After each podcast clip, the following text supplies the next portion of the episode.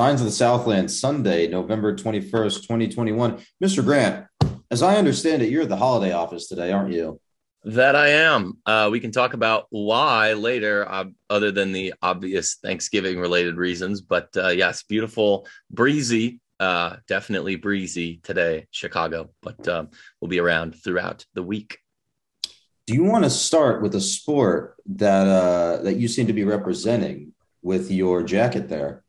Yeah, uh, we can say that swimming, as many listeners probably know, is near and dear to well both of our hearts, but particularly mine. Um, but uh, really, strong weekend uh, for swim and dive. I think it is safe to say uh, it's very tough to to compare apples to apples at an invite, given you know there's a lot of teams there. I mean, the, the men competed against teams that were all ranked above us in uh, from the Rumble seats proprietary cap rankings, uh, and and Tech's 28 in those, so they're they're not exactly slouches. Um, five top 25 teams or top 30 teams in our pool for the men, and then the women were, you know, up against those same five teams plus a, a solid mid major in Florida Gulf Coast and Iowa. Uh, who I thought had cut their swim program, so maybe it was just diving. I didn't actually check because they got kind of smacked. But um, but Look, the, they had to pay Kirk Ferentz somehow. So the, the, the men's and women's combined teams that were here were Florida, Florida State, Auburn, and Georgia. Uh, so really,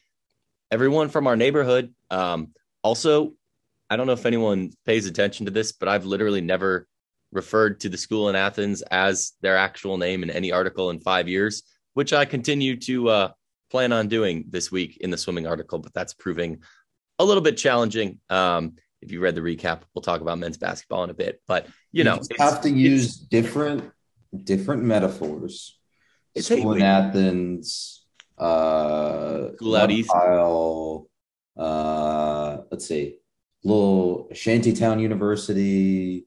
This is uh, a little bit much, but I usually stick to the school in Athens or Athenians. Um, but that also feels a little bit too grandiose. That being said, there's plenty of credit there's plenty of rabbit holes we could fall down here, but in terms of the top teams from the Southeast, you miss a Tennessee, you miss a Bama, uh, you miss the North Carolina schools, but that's starting to get out of the way, and we've already seen them this year. But other than that, like Florida State, honestly, in the pool, probably our, our top swimming rival. I don't think is too bold to say, given that we don't swim against UGA one on one every year. Um, you see Florida, one of the best, most decorated teams in the country, probably every year for the last 30 years. Auburn, uh, one of the most successful schools in the history of the sport as well. And then FS. Oh, wait, we already talked about FSU, but the uh, the obvious concessions that need to be made towards Athens as much as it burns. So yes, a very decorated field, all very good teams. Tech took fourth on the men's side, beating uh, the aforementioned school in uh, clean old splash and hate.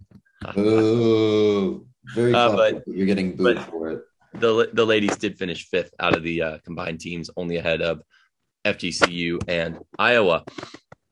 Really, uh, there's a there's a lot we could dive into here. There was a fantastic recap on ramblinwreck.com uh, that I cannot thank enough for making it easy to compile some opinions, seeing all of our B cuts, A cuts, program records, etc., all in one place.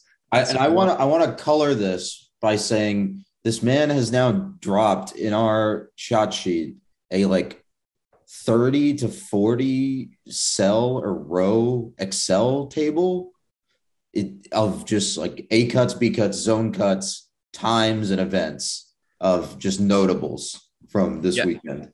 It's everything that resulted in a uh, cut of some kind. So A cut, B cut, and zone cuts uh, split between or combined between everyone. There's 35 uh, between the diving, swimming, men's and women's. There's a couple new faces on here that probably uh, regular listeners or even you know me and you uh, wouldn't necessarily rec- recognize, be they uh, freshmen or whatnot. We had one A cut. I think that's probably the most important to lead with.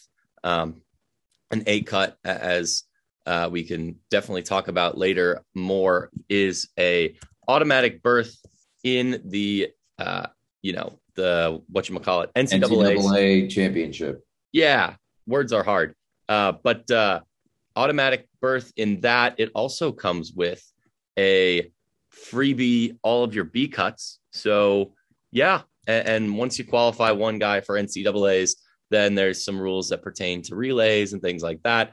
So just copy and paste your explanation from last year into a future episode.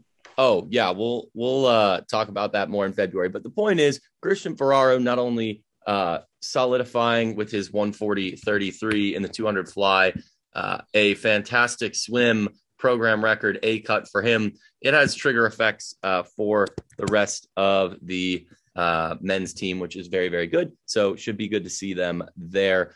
Uh, Ferraro broke his own record and has gotten the A cut in the past too. A lot of um, a lot of swimmers get invited just based off the B cut and being conditional. So, uh, but once you're in, you're in. So great to see him in. So, you know, book those tickets for NCAA's now. Uh, we'll have athletes in the water. That being said, it's a home program, meet too. It's all a home meet. Oh yeah, yeah, it's a home meet. You don't even have to go far if you live in Atlanta. But um, yeah, the uh, other team records: Berke Saka in the 200 back. That's his Olympic event. Um, great to see that record fall. We noted Ferraro. We also have Claudia Butterfield uh, representing the women here. Her 100 breast is tantalizingly close to breaking that uh, minute milestone, which is pretty big for swimmers, pretty big mental thing to get over that hump. But uh, the time. Come on, come on. Isn't it one double o ninety?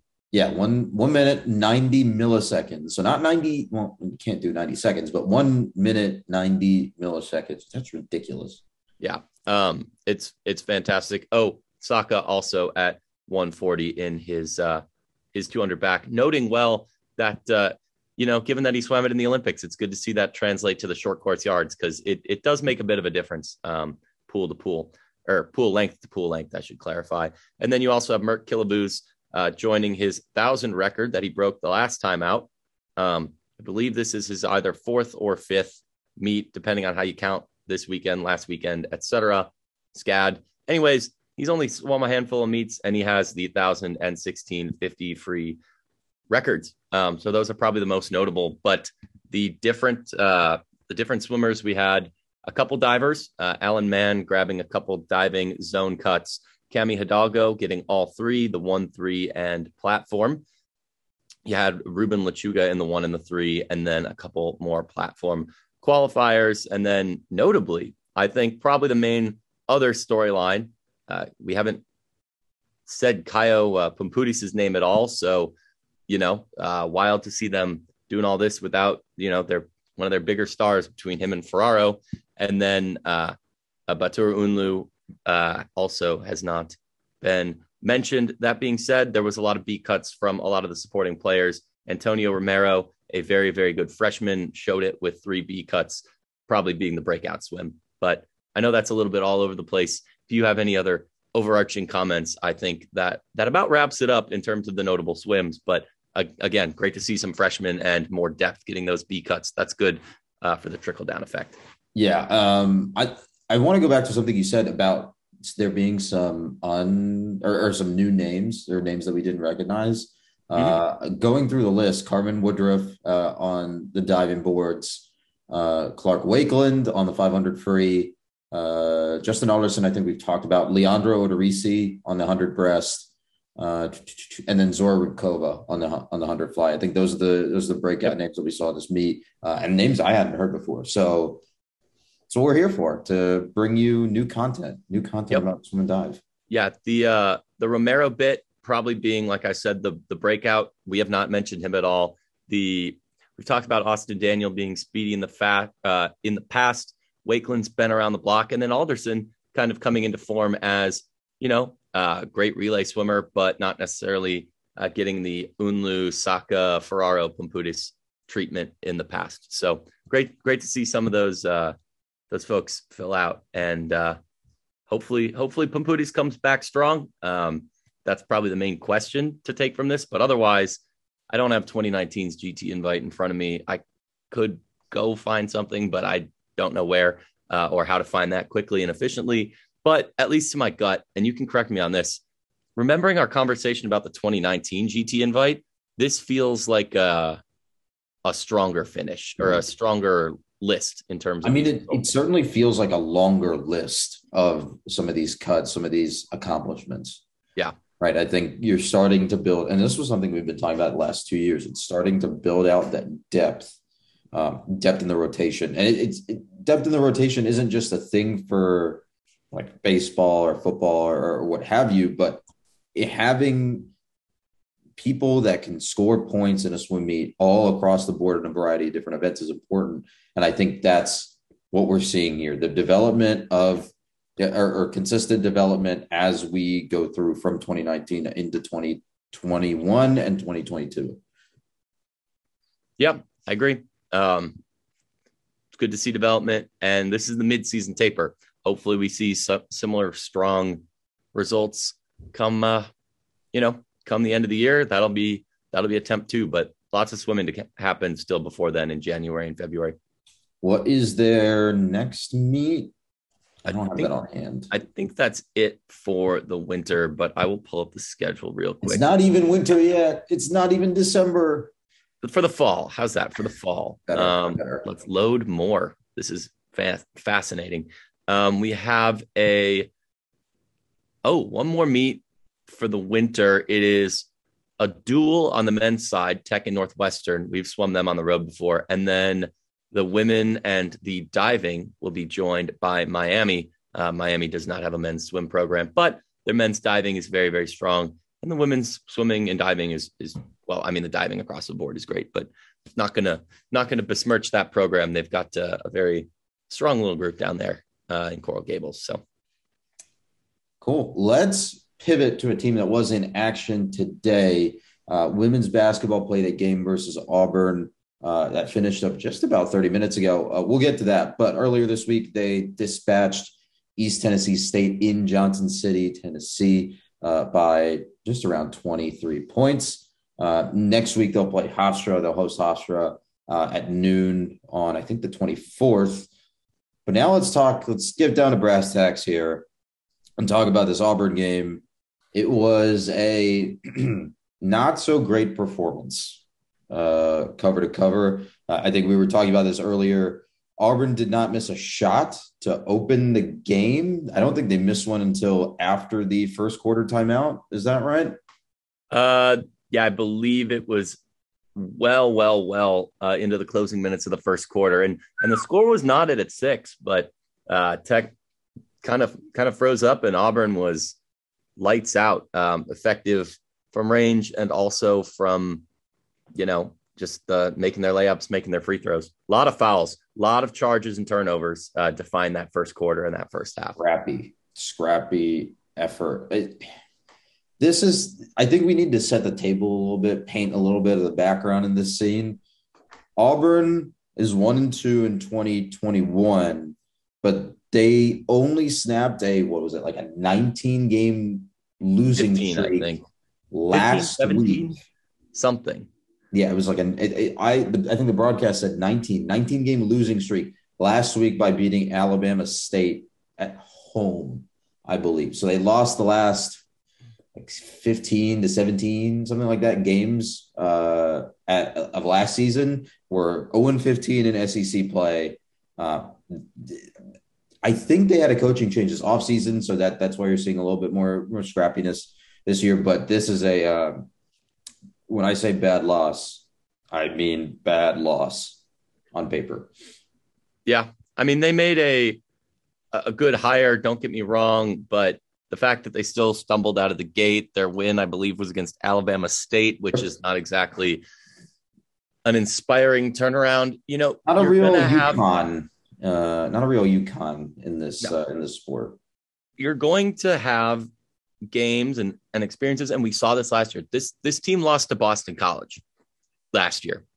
Uh, again, three fixture week, what have you. But I don't I don't know. They kind of struggled on Sunday too. I don't know if it's the building and, and being in McCamish. That sounds silly, but they they just didn't look like they have um, granted we couldn't actually see the east tennessee game because there was no live stream there was no live stream no radio no nothing I think there was radio. I, I thought I I thought I uh, tuned into Richard and Courtney when I was driving home. Um, well, it was nigh unwatchable, literally. Yes. Yeah. Well, you can't. It, it if there's no eye test, you can't really do much with that. But you know, they were solid. They played a similar game to CMU.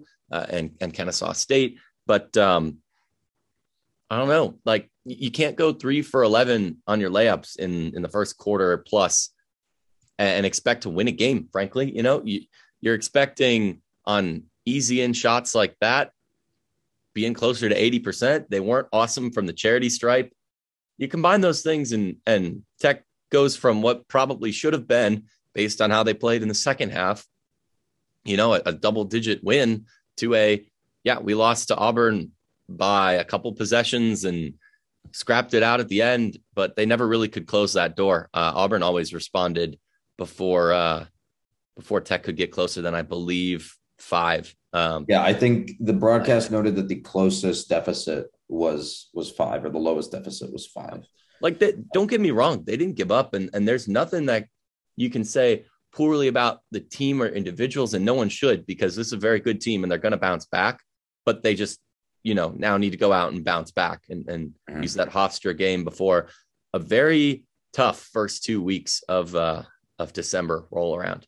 Mm-hmm. Um, using Hofstra, Hofstra as a get right game would be really, really important. There was one other news one, item that came out of this game that you had mentioned to me when we were preparing for this. Uh, Kierra Fletcher is out for the year with foot surgery or after some foot surgery. Mm-hmm. I don't know, and I don't think they mentioned this on the broadcast, at least while I was watching. I don't know if that means she'll get a medical red shirt. Um, it's unclear what that situation is going to be, but that's something to keep an eye on uh, in terms of her eligibility. Yeah. Um, one thing I do want to add, I'm pulling up more of the stats, but it was kind of interesting to see the um how do I how do I put this? The uh, roster management, roster utilization, because uh, and correct me if I'm wrong here. I, again, there's uh, I guess we could try and pivot to live stats, but I'm trying to find the exact um, yeah, watch online, ACC network, buy tickets. Mm. Give uh, give me a second. Box score. Yeah, Van for a sec while I pull up the uh, ESPN box score. The thing for me about this game is it it's just on paper this is a really bad loss. Maybe Auburn is is better than they I think than we thought they were. They're they're a team that really believes in themselves. They played a really tight game, especially on the defensive end. Um, but we've seen it in this it, so far this season, one, I think you mentioned it earlier, this team, uh, Georgia Tech, has struggled to start hot. And they've also had some very peculiar offensive rotations. And I think that may have also come into play um, here, where you have Lorela Cubaj sitting right at the top of the key a lot. Uh, and and her, that obviously that's not necessarily uh, her usual spot, right? You really want someone of her size, her skill to be in the post, to be physical in the post, but she's up there and she's trying to work the ball around and make space for herself, which is an interesting tactical shift from relying on maybe a more traditional version of her staying in that post as a post presence. Yeah. Um, one thing I will note uh, is we did not see any of Loyal McQueen didn't have much insight on that. If they said anything on the broadcast, I certainly missed it. Uh, it is worth noting uh, that Cubaj was also playing in foul trouble fairly early into the game. Tech had 12 first half turnovers, which is not great. Many offensive charges were noted in particular, um, but Cubaj uh, finishing with only 28 minutes. Again, 28 minutes is a lot of minutes, don't get me wrong, but that is uh, definitely less than she is used to seeing. Uh, she finished with four personal fouls. Um, Eylia Love only had 28 minutes, had five personal fouls, fouled out. Uh, you definitely want to see more of both of those players in the game. Uh, Love has been pretty, pretty reliable and transcendent. She was three for six on field goals. Tech was very cold from three, uh, going two for 11 on eight, so 18% shooting uh, 35% shooting uh, overall, which is not bad, but you know could could be better. Uh, but the the free throws only making 58% of those is very tough. You go to the line 19 times and only come back with 11 points. Um, again, not to it, it feels like we're circling back and and going, oh, what is this bench utilization? But what is where these players at? What's going on? Why can't they make these easy things? you got to struggle in every season at some point, even if you're a top 20 team. We said it about volleyball. We'll say it about baseball in the spring. Presumably, they'll be, you know, hopefully picking up where they left off, things like that. Um, and not not every game is going to go your way. Not every game is going to break your way. And really, the fact that they only lost by as little as they did and rallied in the second half, I don't think you could have written a more uh, disaster scenario for Georgia Tech in the first quarter. 10 minutes without scoring, finish the quarter with six points, can't make a bucket. Like you're turning the ball over a lot, you're drawing a lot of fouls. Some of your best players, a top 25 player in the country in the form of Cubaj is sitting on the bench and, you know, only yields six points. Like if that's as bad as it's going to get for Georgia Tech, granted, they're going to play better teams, but I, I, I trust the staff and I trust this team. Like mm-hmm. somebody's going to get right somewhere. Mm-hmm. They've got. Uh, I don't think we've actually said the final score. We keep talking about a multi-possession uh, loss. It, it was 59-51 Auburn. Um, yeah, uh, not a great line. I think that's adjusted by a couple of free throws uh, at the end. Well, uh, it got down, like we said, it got down to five uh, pretty late, and Tech fouled to try to stop the clock. But it it is, and the the the eight point margin, the, if you exclude the first quarter, they win the game by five, and that's including the you know free throw nonsense there. It's not like Georgia Tech was was out of this game or uncompetitive. So don't take that away from this segment either. It's just, man, that slow start, whatever was first off, quarters was are important. First yep. quarters are important. Yeah. Uh, and and this team needs to and, and, it's something like I said, I or like both of us have said, it's something that we've seen in a lot of these games so far is that that first quarter is a slow start, and that's something that needs to be worked on as we continue to get through the season. Yep, I agree, and and you know, get right against Hofstra, take the longer break, rest, recuperate, watch film. You know, like that's that's what you got to do. Sounds great. Let's take a pit stop over at O'Keefe before we head back to McCamish to talk about the men. Uh, volleyball had uh, a game versus Pitt at home, uh, number three in the nation. Pitt, they won, I think, the first set and then lost the next three for a final score of one to three. Uh, you watch this one uh, from the comfort of your airplane. How, uh, I don't remember I, exactly where you were. I did the stress refresh of the live stats for the first two sets. And then they were like, all right, go put your phone in airplane mode. And that's when I was like, all right, deuces. We'll so it was from the comfort of a sky lounge. It was not a sky lounge. I'm not that fancy, but uh, the uh, tell me about it. Tell me about what you saw from the live stats, at least. Well, and and the the benefit of that is it really lets you focus on the numbers instead of the emotion, which you should like, Mister numbers, man. Um, College volleyball is a marriage of numbers and words, as I've always said. and, and, and emotions, but we can unbox that one in a second. Um, but uh, Georgia Tech played uh, about as good of a set as you can play against a top five team in the first set. Uh, they attacked with efficiency. They were close to 300 in the first set. Uh, held Pitt under 100, and that's that's how you get an eight point margin. Uh, Pitt was had a lot of errors, both forced and unforced. Uh, again, some of that's a little bit me conjecturing based on you know watching the play by play tick through and the descriptions of what happened. But um, no, Georgia Tech had about as good of a first as they could have. Um, O'Keefe kind of does that to opponents sometimes, I think, too, before they settle in. Uh, but after that, yes, the other three sets were close and, and competitive, but it, it's tough to not only lose, but lose after after you've been winning. Um, I, I don't know. It's it's really, really, really, really frustrating, and that's a lot of reallys to know that this is a team that we beat in their own gym and and we're winning against, and and all of those things, um, and and to not you know come away come away with the the win, but uh, in front of a sold out crowd, you want to see that. But think about what we're complaining about right now, or, or, or we're complaining about a loss, a fairly close competitive loss to a top three team. But and that's the thing too, Akshay. We went one and three against top three teams this year. Have we had more than one game against a top five opponent in any season ever? I don't, think so. And I don't unless know they played a home and home.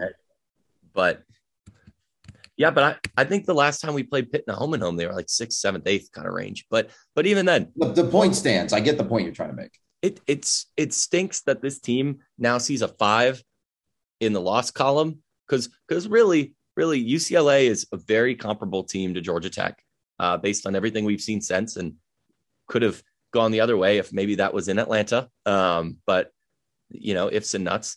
Uh, but um, no, it, it, Georgia Tech only has one head scratcher of a loss, the five setter, five setter uh, to Notre Dame. Um, again, you can't really explain everything away, but the other three losses are all the top three teams, and we beat one of them on the road. Like that's not that's not a bad year. It's a very like a, a spoiled position to be in that we can say, oh man, wish we had a couple more of these. But look at look at this match, and and granted, uh, I know when I landed, I had several texts from several people about uh, about refereeing, but I don't. Oh, I we'll get to that. I want to. I want to talk about the numbers first, yeah. but finish your statement. But, but, again, the the tech, the tech uh, scoring line. We we alluded to 25-17 in the first, and then came back to lose 25-22, 25-23, 25-21. All of those are close. That is not a uncompetitive volleyball game, much as last week against Louisville was not an uncompetitive volleyball game. And it's one thing to see like that three in the Pitt column and be like, grumble. But I mean, the, the net margin there turned out to be eight for us and then, you know, four, two, and, and three back to them. That's, that's about as even as you can play. Uh, the errors uh, did bite us a little bit in the second, third, and fourth, the third in particular. But um, but no, uh, we were relatively consistent in in our hitting and and our side out. Like that's not really not really much more you can you can ask for. They they played a bit of a longer bench, but I think that was kind of by necessity to kind of shake it up a little bit too at the end there. But that's just me. I want to add a couple more things. Uh, looking at the box score here, I think Tech lost six points on errors, uh, mm-hmm. net six points on errors. They actually outscored I'm reading this correctly, which I guess I don't really know what points means in this context. Uh, they outpointed, outscored uh, Pitt. Actually, it says 72.5 to 66.5. Um, I'm not a volleyball expert, so I can't really tell you what that means, but I assume it's good. Um, I think it comes down to those six, those net six points, right? The, that's really the the killer here because Tech has, let's see, um, 21 attack errors to Pitt's 17. Uh, 12 service errors to Pitt's eight. That'll kill you right there. 12 service errors. You're handing you're and there's a couple more here as well that I didn't read off, but you're handing right there, you've handed Pitt eight points on yep. attack and service errors. Uh, and in the first set, you held them to what a 0.065, a 65 attack percentage, or not even 65, a 0.065 attack percentage. Well, and and part of that too is is Pitt did commit a lot of errors, um, so that uh, since an error counts as a negative, really really skews that hard. But I think another telling sign to look at is the side out percentage for Pitt in the first uh, 44%. That means there Pitt wasn't doing a particularly effective job of receiving the balls that they got. You know, so. Mm-hmm. And, and, but but I think it's full credit to them because they adjusted, right? They they either made some tactical adjustments or cleaned up their act because you see 44% in that first set, 72 in the second, 70 in the third, uh, and 76 in the fourth, whereas Tech stayed at right around 60 or 64 to 66 uh, yeah. the entire game. So there's definitely some obviously that's the that's the difference in the game, but you can see in that in those numbers plainly that there was a attacking adjustment for Pitt, and Tech was not able to combat that effectively, or at least to, in order to close that gap. Yeah, and I, and I do want to reiterate just at least a little bit the the consistency that we did see from Tech. Yes, a little bit higher in errors in the critical third set. That probably would have made a difference there to limit a couple of those. But in, in terms of the hitting consistency, in, in terms of the uh, again, other than the errors, the the reception consistency, I don't I don't think you can say that this was a game where we just got a little bit outplayed and and it stinks to lose games where you get a little bit outplayed. But again, this is us speaking from a position of privilege to be 21 and five. Um, hopefully, understanding in terms of the coaches RPI RPI's numbers, so that that doesn't need as much understanding per se. But you know, it's it's a good team. Um, we've played you, a lot of good would teams. Say it's a uh, would you say it's a quality loss? Yes, I, I, would. The ACC is the best conference in the sport this year. Uh, the Big 12 doesn't really count because uh, there's only 10 teams, and so we have a little bit more dead weight at the bottom. But uh, but our best are as good or better than the best in any other conference. And I know that sounds a little arrogant being an ACC guy, but it's important to celebrate historic things while they're here. Speaking of the ACC, um, I do want to note uh, that uh, one, Miami is now in front of us, a Miami team that we beat three to one in the regular season.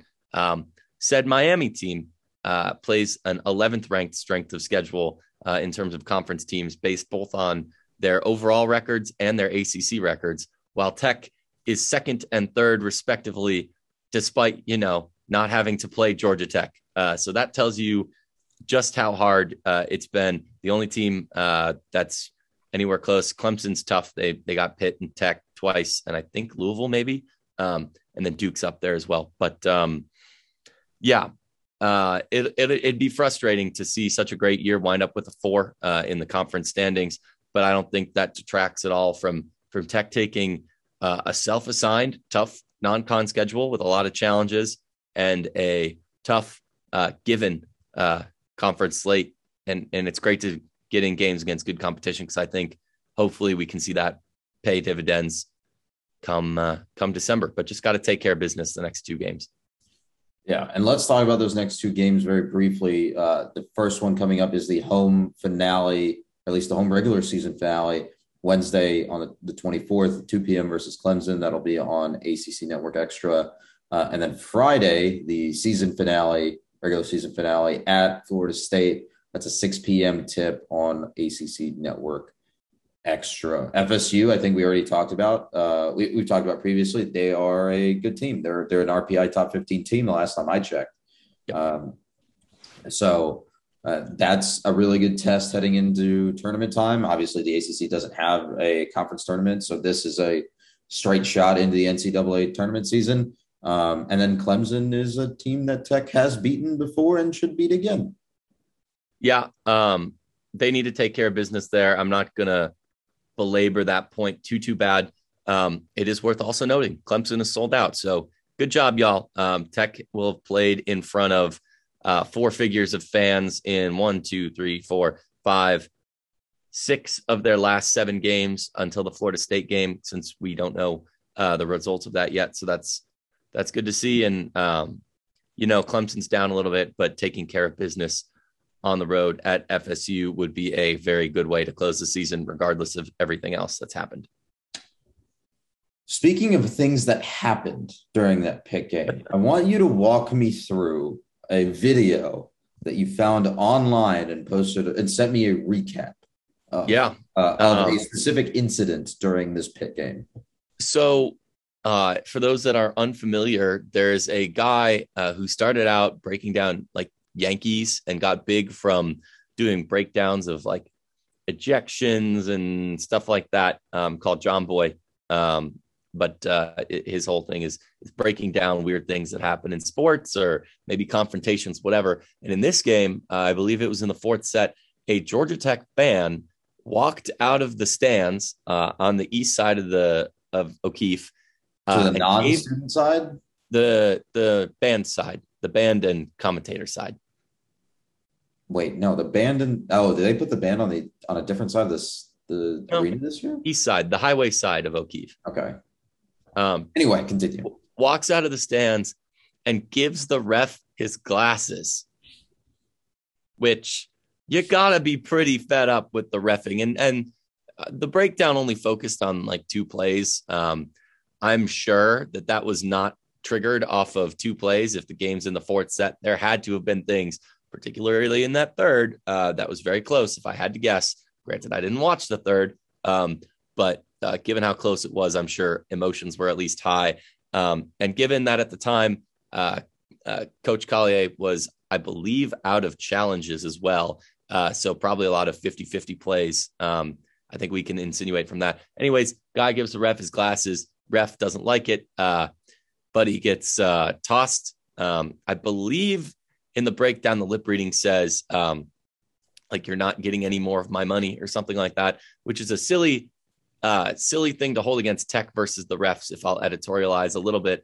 Uh, but uh, the guy grabs all of his stuff and uh, and then marches out uh, with a uh, less than friendly gesture uh, to the ref as well. So, oh, tell that you can say what the gesture was. Why don't you, if you're so uh, in the know? God, he flipped him the double birds. Yeah, it was very uh, funny. It was all very funny. Hey, we take our volleyball seriously at Georgia Tech. Volleyball school, uh, baby. I, I am, you know, a little bit like, oh gosh, that's a little bit embarrassing, but uh, I am glad that I think we at this podcast are loud stands uh, and supporters of, of, Georgia Tech volleyball. And hopefully you all have followed along on this year because 21 and five uh, with the opportunity to win two, three, four question mark more games um, puts that up there with one of the best runs in the program history. So take advantage of it while it's here because these aren't aren't guaranteed and they don't last forever. Um, and it's great to see O'Keefe very very full. So that's good to see. Another arena that should be very, very full coming up shortly here as ACC conference play starts soon. Men's basketball uh, at McCamish Pavilion. Last week they hosted Lamar, uh, whom they beat by nine. Uh, we'll talk about their second game from last week in a bit. Uh, just to get through the next week recap, they will play two Southerns uh, they'll play tomorrow, Charleston Southern. That's a 7 p.m. tip on ACC Network. Surprising that that's on ACC Network because you'd think a Coach K special would be on at that time. Uh, uh, and then on the 26th, they'll play Georgia Southern at noon on the ACC Network Extra. Uh, yeah. Let's talk about their second game of last week. Please do the honors. I do want to note one thing. Um, Coach K is playing at 9 p.m. on the ACC network on Monday against the oh, this this last season tour de force is just so dumb. Anyway, please continue. Anyways, um, I did very much enjoy being at McCamish in person on Monday, uh, no matter how close and sus that uh, win wound up getting close to. However, uh, noting as we earlier did about my presence during volleyball, neither of us uh, was actually in Athens for the game uh, for basketball, uh, and we were uh, subject to the delightful whims of the SEC network. Georgia Tech in Athens. Um, the stakes being Coach Pastner's first win against a team from the state of Georgia. this includes the one in Athens. he had lost all of the so far matchups there. So I believe he was 0 for 4. Tech had not won in Athens since 2013 or over Athens since 2014 in the first half, not gonna lie, uh, the uh, the Jackets were a little bit slower out of the gate than their hosts. Uh, that's tough. That's tough being in somebody else's gym in front of you know ten thousand loud fans. But um, despite that, they never really let it get to more than a six point lead. Kept clawing back. Um, one could say, and I would probably say this, that the refereeing felt a little bit unfair to myself and would, called you say uh, and given that the fact that UGA was in the double bonus with still half of the first half to go is a pretty darn indicative statement because Georgia Tech, like, I get it, everyone commits fouls. We are not that much one sidedly worse than any other team that we are out fouling somebody 10 to 2. That's absurd. That is absolutely absurd. I've never seen anything like that anyways, uh, Jackets did not let that defer them, uh, despite foul trouble for several folks. Um, but I think the main takeaway here in the first half is probably Mike DeVoe's 19 points, which he followed up with 18 in the second half. Uh, DeVoe finished with 37 points, the second most in the history of the rivalry. Uh, Usher had 21. And, uh, you know, Mike DeVoe had a, had a nice showing uh, two years ago in Athens, but uh, it's nicer to walk away with a 10 point victory. I I noticed some of the discourse online being like, "Oh, why are people talking about Tech having escaped? It was a 10 point game." Not saying those people didn't watch the game, but you probably didn't watch the game because up until about three minutes left, uh, it did not look like Tech was going to win this game by 10 points. It was, oh no, we've choked away our 10 point lead. UGA is now winning, uh, but Tech was able to rattle off a, clip, a quick layup, uh, turno, turnover, no, um, defended shot, and then a second layup to go up by four, a lead that they never relinquished with three minutes to play. I've talked a lot. Do you have anything? Uh, you didn't let me finish my. You were barely disappointed in the officiating bit, so thank you for that. Uh, you also didn't lead with the score of the game, which I set you up for, and I am disappointed that you haven't learned how to podcast in the X number of episodes that we've been doing. Eighty-eight to seventy-eight in Athens at Stegeman Coliseum mausoleum. It really was a mausoleum at the end because you could hear the Yellow Jacket chant ringing around the arena you could hear "Let's Go Tech" in there for a bit too. Um, yeah, mausoleum. Was, you know where their money's at. It's not in basketball. Hey, all I'm saying is I delight, and I I will say this: I grew up as an Indiana fan. I still delight in beating Tom Crean so bad. I don't know what it is, but it's because it's Tom Crean. It's it's maybe it's the rivalry too that has made it go from like eh to like ugh. But um, you know, uh, UGA had several very solid performances, you know, from from their crew. Uh, it was noted that there was quite a few just like very impressive long threes. I, I think that was something that kept them in and active and up in the game uh, was their effectiveness from range. Uh, but Tech, you know, 88 points on I believe it was close to 60% shooting, right? Um, it was a it was a meme back or, or, a fact, I guess, in 2017 that I'm pretty sure Georgia Tech did not lose if they scored 70 points. And that those offenses of those first three Pastner years were a lot more like, please let's just smother them until they go away uh, for opposing teams. But in this case, it was a lot more of a we are really effective with the basketball. And and the fact that DeVoe scored 37 was he put the team on his back and it's what the team needed. And he was when when your shooter's looking good and and feeling it, you get them the ball. If that's the person that's going to make your plays, there's no shame in, you know, Okogie having a 40 or 50 point game four years ago, just as there's no shame in, you know, it taking Jose Alvarado 10 steals to beat, uh, I think it was NC State. Like there's, if a guy's doing something well, you get him the rock, you know? So, well, in Alvarado's case, he technically took the rock, I guess.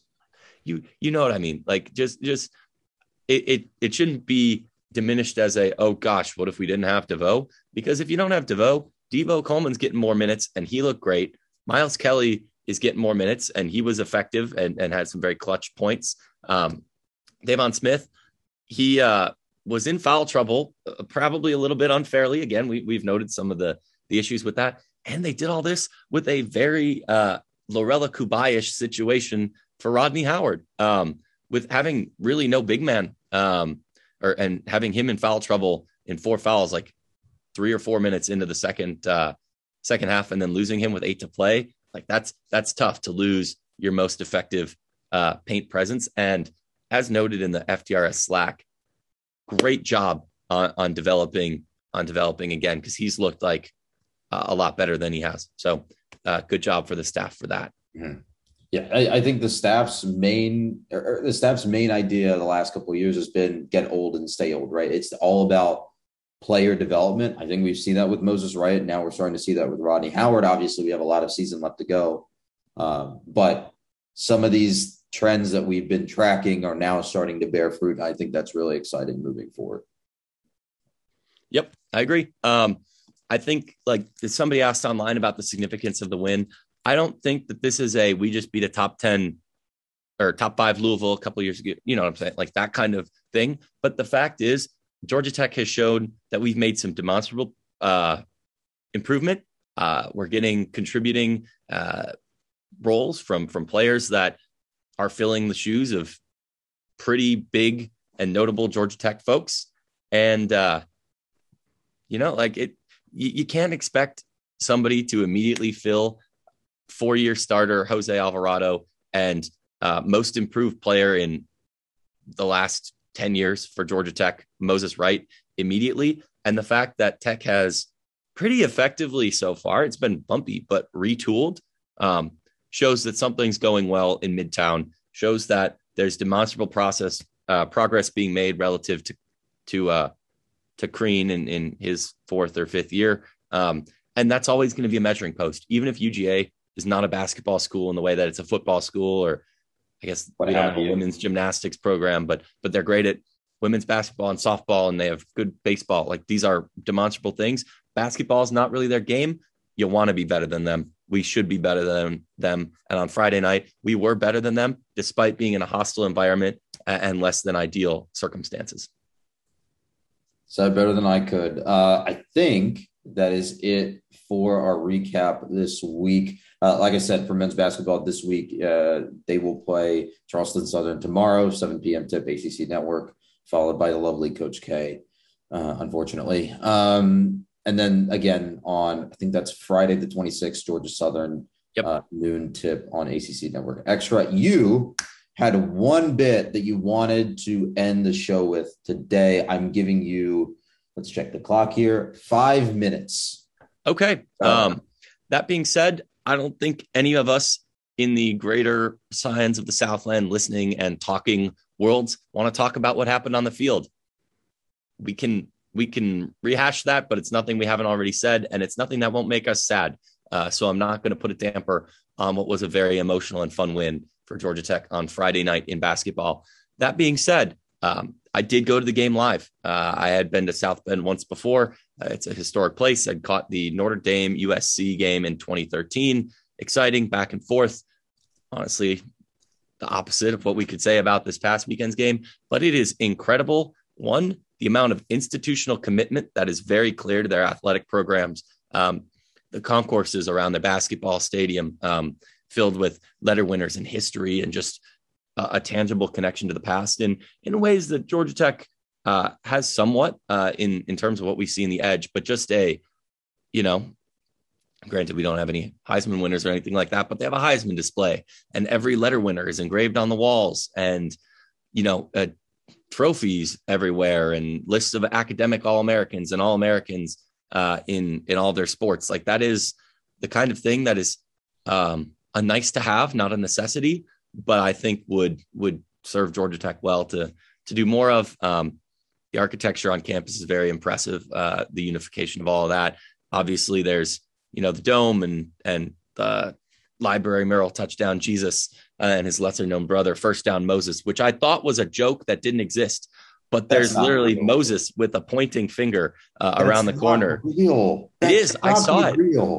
I saw it. I saw it. It's Moses with the number one finger pointing up uh, around the corner on the on the west side of the library. But um, and then the basilica is is gorgeous. Um, but uh, in terms of what they did to the stadium, it is remarkable how different the feel is. Still very uh, cool place to watch a game. Um, I was upstairs in in actually one of the new sections for long and rambling reasons, but I don't know. It, it shows what you can do to refresh a program that had kind of been in the doldrums under under Weis and and into Kelly. Um, something that needed more of those, you know, the the luxury box seats relative to regular seats, and and you can say it maybe takes away a little bit not having everyone as close, everyone in the bowl, and and I think that's a, a fair thing that may be true, but um, you know, it, it shows that you can bring in more revenue, you can have parallels uh, a la FSU building the academic structure into the side of the building.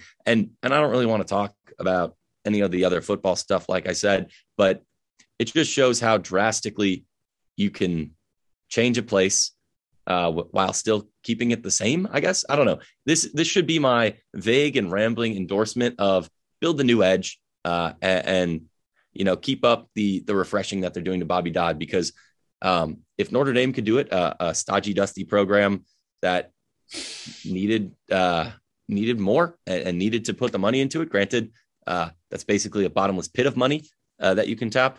I still think it shows that it's a worthwhile thing for. There's a bit. There's a bit somewhere in there about the donation plate. I, I'm sure you can make that joke if you want. Uh, the the rainbow ends in South Bend. How's that? Creative, allowed. That's all I got. Um, I don't know. It was it was an interesting experience, and definitely a, a, a, good game day vibe if you've never been up there. Even even if Tech wasn't playing, it'd be just a good place to watch a game. Sure was. All right. I think that's it for us. We will talk to you all next week.